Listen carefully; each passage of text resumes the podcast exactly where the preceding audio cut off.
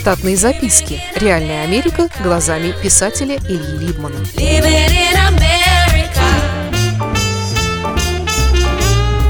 Про вторую безработицу. Помимо этого могу сказать, что в то же самое время я рассматривал для себя приобретение бизнесов. Салоны стрижки и мытья собак и магазины по продаже грамм-пластинок. Ни один из бизнесов мне не подошел по цене. Меня просто хотели обчистить на большие суммы. Я продолжал работать ночным портье, пока человека, которого я подменял, не очистили из колледжа совсем – и опять оказался неудел. Мне все еще платили страховку по безработице, но и она должна была вот-вот закончиться. Работая портье, я не слишком-то нуждался в деньгах, как таковых. Просто завтрашний день всегда был под вопросом. Однажды в мотеле на втором этаже случилась значительная драка. Так что перила были поломаны и обвалились вниз на запаркованные там машины – для ремонта перил наш хозяин вызвал небольшого контрактора, работающего по металлу. Я тогда с ним познакомился и сказал ему, как бы между прочим, что могу деталировать сталь и что если ему понадобится кто-нибудь, чтобы он меня имел в виду. Он мне никогда не звонил, а вот мне было терять нечего, и я позвонил ему. Разумеется, он не узнал меня по телефону и сказал, что сейчас у него для меня ничего нет – но если появится что-нибудь, то он даст мне непременно знать. Это довольно типичный ответ американских работодателей всем безработным лузерам, вежливый и вселяющий надежду. Каково же было мое удивление, когда он мне перезвонил всего двумя часами позже. Контрактора звали Горги. Был он мексиканцем, который осел в Штатах много лет назад благодаря многим специальностям, которыми отменно владел – к тому же он был дипломированным мексиканским архитектором. Я приехал к нему в мастерскую, которая находилась в отдельно стоящем от его дома гараже. Гараж был построен с целью ремонта машин, с ямами, домкратами и кранбалкой. Однако занимались там не ремонтом машин, а изготовлением металлоконструкций для возведения зданий. Горги показал мне чертежи постройки и спросил, сколько времени мне понадобится, чтобы выдать ему деталировку металла и сколько я за это хочу в деньгах.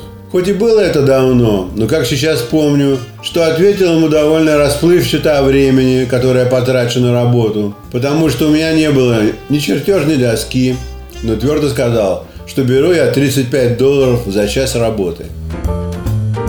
Каким-то непонятным образом эта цифра покоилась в моей памяти со времени работы деталером несколько лет назад. Однако я не учел, что цены на работу в Америке не стоят на месте. Горги согласился с ценой, но сказал, что чертежи ему нужны будут не позже четверга. Помню, как одолжил я у знакомого чертежную доску, купил бумаги на тряпичной основе, карандашей и гигантского размера ластик с надписью «Мы не делаем больших ошибок». Работа закипела со следующего утра. Моя жена ничего не сказала тем вечером, но неприготовленный обед, груду посуды в раковине и незастеленную постель. Я был все в том же утреннем халате. Три дня пронеслись быстрее, чем обычно. Шутки Хаварда Стерна из радио программ мне казались уже не такими смешными, но работе они не помогали. В четверг вечером я сдал работу. А в пятницу утром Горький позвонил мне и попросил приехать, чтобы помочь мастерской с изготовлением. Потому что самому ему нужно ехать устанавливать балки и лестницы по другой работе. Новый ритм жизни был непривычным. Я ходил как задумчивый зомби. У меня не было выходных по субботам и воскресеньям, потому что сроки строительства заставляют поторапливаться – Горгий даже не спрашивал, сколько времени я потратил на ту или другую работу. Оплатил мне без разговоров все, что я просил. Помню, как в феврале я вынужден был сказать Горги, что на следующей неделе меня не будет. Мы собирались ехать отдыхать в Мексику.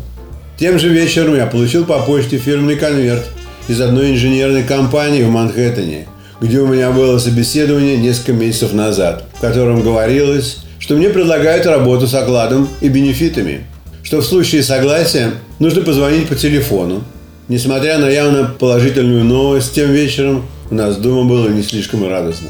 Мы собирались в отпуск через несколько дней, но настроение все еще не догоняло. Помню, что жена сказала наставительно, что завтра утром я не забыл позвонить по поводу предложения работы и сказать им, что можешь начать только через неделю, потому что у тебя давно запланированный отпуск, и он уже оплачен. Помню, как мне не понравился ее менторский тон и как я возразил, что не хочу работать в корпорации и зависеть от кого-либо. Я хочу продолжать то, что делаю, и ни от кого не зависеть. Спорить мне с моей женой было, как пить под тост за успех безнадежного дела. Ее логика и аргументация всегда были, как удар молода по голове в Панамке. Она всю свою жизнь успешно спорила и добивалась практически невозможного. На службе ее травили в свое время группы сотрудников мужчин. Она переживала и плакала дома. Спорить или брониться с туповатыми недоучками не имело особого смысла, но отпор надо было давать. Помню, что я дал ей совет, как поступить, чтобы уладить дело раз и навсегда после одной истории, происшедшей в лифте у нее же на службе. В те годы то тут, то там возникали процессы, которых женщины обвиняли мужчин, сотрудников, в приставании к ним с сексуальными обертонами. До судов дело не доходило, потому что любая администрация не хотела публичной огласки такому и улаживала дела денежной компенсации. Одна черная сотрудница моей жены имела задницу величиной, что всей семье Кардашин, если и скинуться, то не добрать периметра. Так вот, примерно год назад эта дама возвращалась после ланча в лифте на свой этаж, а повернуться к дверям лицом не успела, так как трое мужчин вбежали в кабину лифта после нее.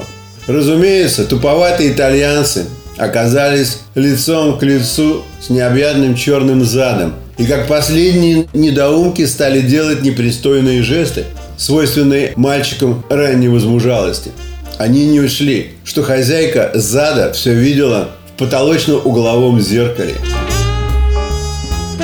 Черная дама настрочила телегу в отдел кадров о том, что Рони, Винни и Тони из-за дела земляных работ чуть было не затеяли группоухи с ней в лифте – Через два месяца она получила околомиллионную компенсацию. Мой совет жене был кинематографичен. Ей надо было улучшить момент, когда в лифте будет только она и один из ее недругов в облегающих джинсах, чтобы не промахнуться и ухватить его за что уж там есть и потянуть изо всей силы себя.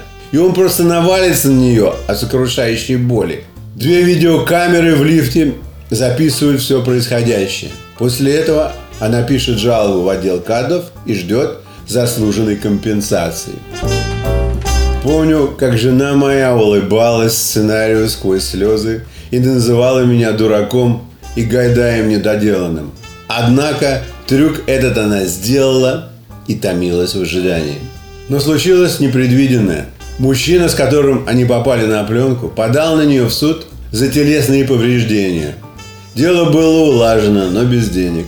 К жене больше никто не приставал, однако, на службе. Иногда в состоянии подпития я спрашиваю, как она делала оттяжку итальянскому дику.